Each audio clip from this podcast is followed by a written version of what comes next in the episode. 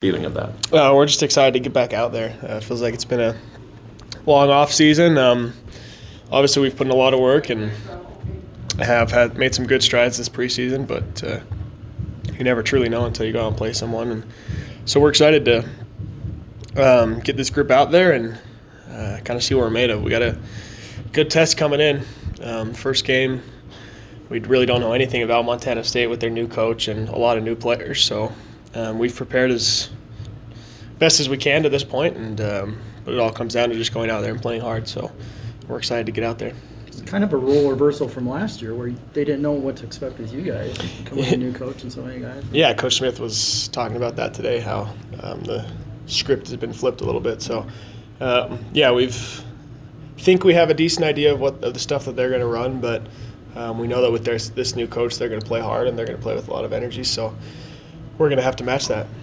You had a big game up there last year against them. It was a good Did. way to start the season. yeah, it was a good way to start the season, but um, yeah, um, to this point, we're just worried about going one and zero. So You got stepped on on Wednesday night. How you feeling? oh, I'm good. I'll be good to go. Yeah, just a little tweak. I've had this left ankle that I rolled pretty bad in the summer, and just trying to slowly. I mean, it's basically 100%, but just a little tweak, but I'll be fine. What do you think we're going to, uh, anything off the top of your head you can say that people are going to see a little different or any way you guys play? Obviously, the length is a, a bigger deal, even, I mean, with Nemi it was big, but now it's bigger all the way around. Yeah, obviously the length is probably the biggest thing. I think every every season's different, um, and you look at some of the guys that we have coming back.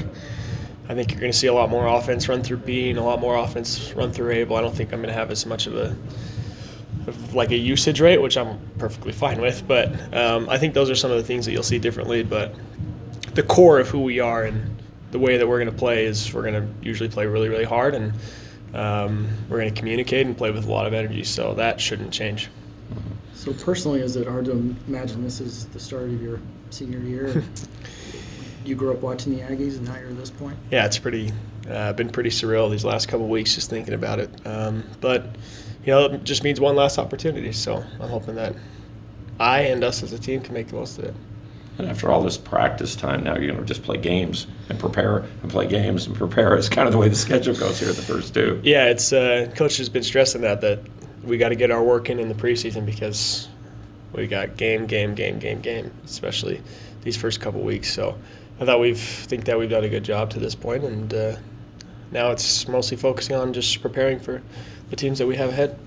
Coach said that uh, there's been a lot that's kind of thrown at you guys in, in preparing for the season in regards to game plans and such. How do you feel like the new guys have been able to handle it? And is there any advice you give to them to be able to handle all that information that they're receiving?